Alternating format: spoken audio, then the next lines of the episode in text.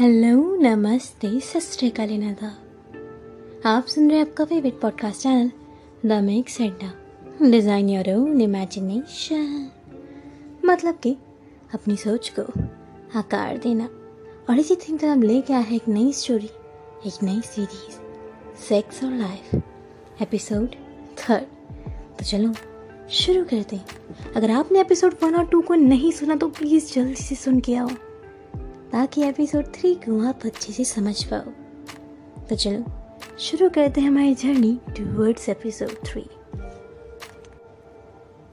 तो सीरीज़ के स्टार्टिंग में दिखाया जाता है एक सीन जहाँ पे बिली ब्रैड के साथ, यानी उसकी एक्स के साथ कार में इंटीमेट हो रही होती वो ब्रैड के साथ उस सेक्स को बहुत ज़्यादा इंजॉय कर रही होती अपनी बॉडी को अप एंड डाउन मूव करती है और मोशन क्रिएट कर रही होती है। जब ब्रैड उसे बोलता है कि सामने से लोग देख लेंगे तो बोलती है, देखने दो। क्योंकि वो अपने आप को उस सिचुएशन में बहुत ज़्यादा खोया हुआ महसूस कर रही थी। तभी सीन शिफ्ट होता है प्रेजेंट में, जहाँ कूपर मतलब बिली का हस्बैंड वो सारी चीज़ें पढ़ रहा होता है, जो कि उसने अपनी नावल में मेंशन की थी।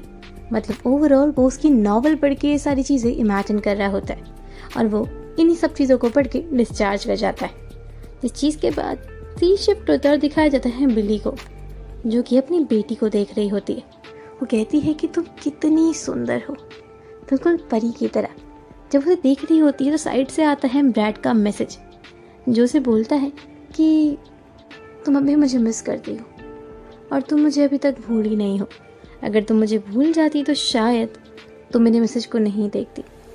तो कहती है कि मैं तुम्हें भूल चुकी हूँ। और तभी ब्रैड का रिप्लाई आता है लायर तभी सीन शिफ्ट होता है नेक्स्ट मॉर्निंग की तरफ़। जब दिखाया जाता है बिली को और कूपर को। जब कूपर वॉशरूम में शावर ले रहा होता है, मिनी उसके पास आती और उसके साथ रोमांस करने की कोशिश करती। मगर रात का गुस्सा कूपर के दिमाग से उतरा ही नहीं होता। वो बिली को साइड कर देता और कहता है कि जैगुआर की सर्विस करवा लेना और की दे देना। इस चीज़ को सुन के बिल्ली का मूड बहुत ज़्यादा सैड हो जाता है। वो और दुखी हो जाती है कि कूपर में कोई भी चेंजेस नहीं आए। और वो और ओवर करना शुरू कर देती। अपने आप को बोलने लगती है कि ब्रैड सही था। मैं खुश नहीं हूँ। हाँ मैं ओवर थिंक कर रही हूँ हर चीज़ के बारे में, क्योंकि मैं इतने टाइम से अकेली थी।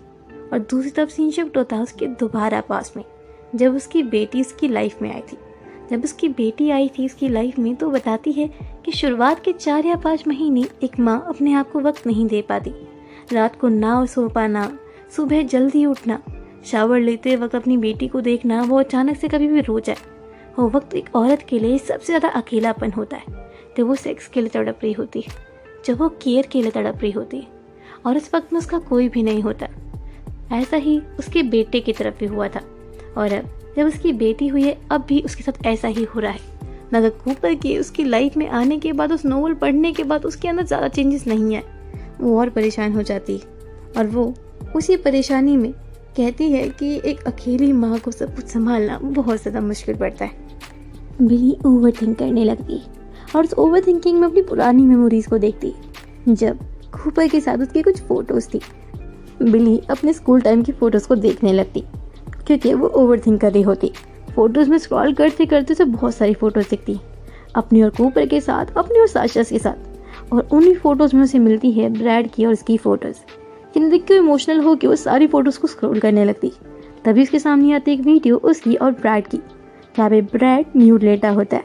और वो उसकी एस को टच करके कहती है, इतनी सेक्सी एस के लिए कौन लड़की नहीं पिघलेगी? और इसी के साथ वो दोबारा रियलिटी में वापस आती है और अपने आप को रियलाइज़ कराती है कि वो सब कुछ खत्म हो चुका है। दूसरा सब सीन शिफ्ट होता है कूपर की तरफ़। कूपर जो कि आजकल ब्रैड के बारे में इतना पढ़ रहा था, जिसका पूरा दिमाग ब्रैड को इमेजिन करने में लगा रहता है। तो इसलिए वो गूगल पे सर्च करता है कि ब्रैड कौन है और वो उसकी ऑफ़िस पहुँच जाता है। मगर तभी ब्रैड वहाँ से निकल जाता है। इसलिए वो ब्रैड का पीछा करते करते उसके ऑफ़िस जाता है, उसके जिम जाता है, उसके साथ जिम में ट्रेनिंग करता है। और वो नोटिस करता है कि ब्रैड की पीनिस उससे ज़्यादा लंबी है। जिस चीज़ को देख के भी वो ऑफेंसिव फील करता है। जब ब्रैड वहाँ से चला जाता है, वो अपने घर चला जाता है और यही सब चीज़ों के बारे में सोचने लगता है। मिली दोबारा अपनी पास की मेमोरीज में खो जाती। और याद करती है कैसे ब्रैड के फादर मम्मी से वो मिली थी, कैसे ब्रैड उसे अपने मम्मी पापा से मिलवाने के लिए एक होटल लेके गया था, जहाँ पे वो बहुत ज़्यादा नर्वस थी और उस नर्वसनेस को कम करने के लिए ब्रैड उसे लिफ्ट में लेके जाता है और उसे फिंगर करना शुरू कर देता है, जिस चीज़ को वो बहुत ज़्यादा इंजॉय कर रही होती। और बाद में वो खुशी खुशी उसके मम्मी पापा से मिलते हैं। पर जब वो मिल रहे होते हैं, वहीं पे ब्रैड की अपने स्टेप फादर से लड़ाई हो जाती, क्योंकि वो उस पर दावा करते हैं कि तुम हर दूसरे दिन एक नई लड़की के साथ सोते हो। तुम्हारे लिए ये बात बड़ी नॉर्मल है। और इसी गुस्से में ब्रैड बिली को नीचे छोड़ के उसे टैक्सी में बिठा के घर जाने को बोल देता है और सारा गुस्सा उसी पे उतार देता है, जिसके बाद बिली और वो ब्रेकअप करने वाले होते मगर ब्रैड उसे समझाता है और दोबारा प्यार से मना लेता है। वो दोबारा प्रेजेंट में आ जाती है।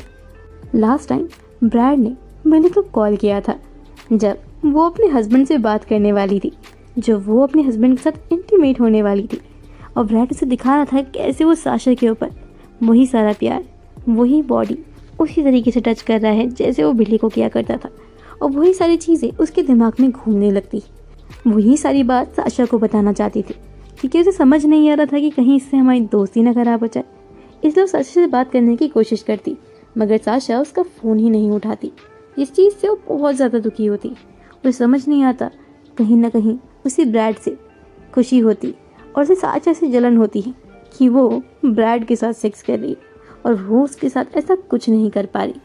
और इसी के साथ हमारा एपिसोड थ्री यहीं पे ख़त्म हो जाता है। इसी कन्फ्यूज़न में कि क्या बेली अपनी नेगेटिविटी या यूँ को ओवर थिंकिंग को कंप्लीट कर पाएगी? और क्या कूपर बिली पे दोबारा भरोसा कर पाएगा हम विदा लेते दोबारा आएँगे इसके नेक्स्ट एपिसोड के साथ। अगर आपने अभी तक हमारे इंस्टाग्राम पे फॉलो नहीं किया तो जल्दी से करो यार। हमारे चैनल को फॉलो करो। with the name of Make Zeta Podcast. Tatakili. Bye bye.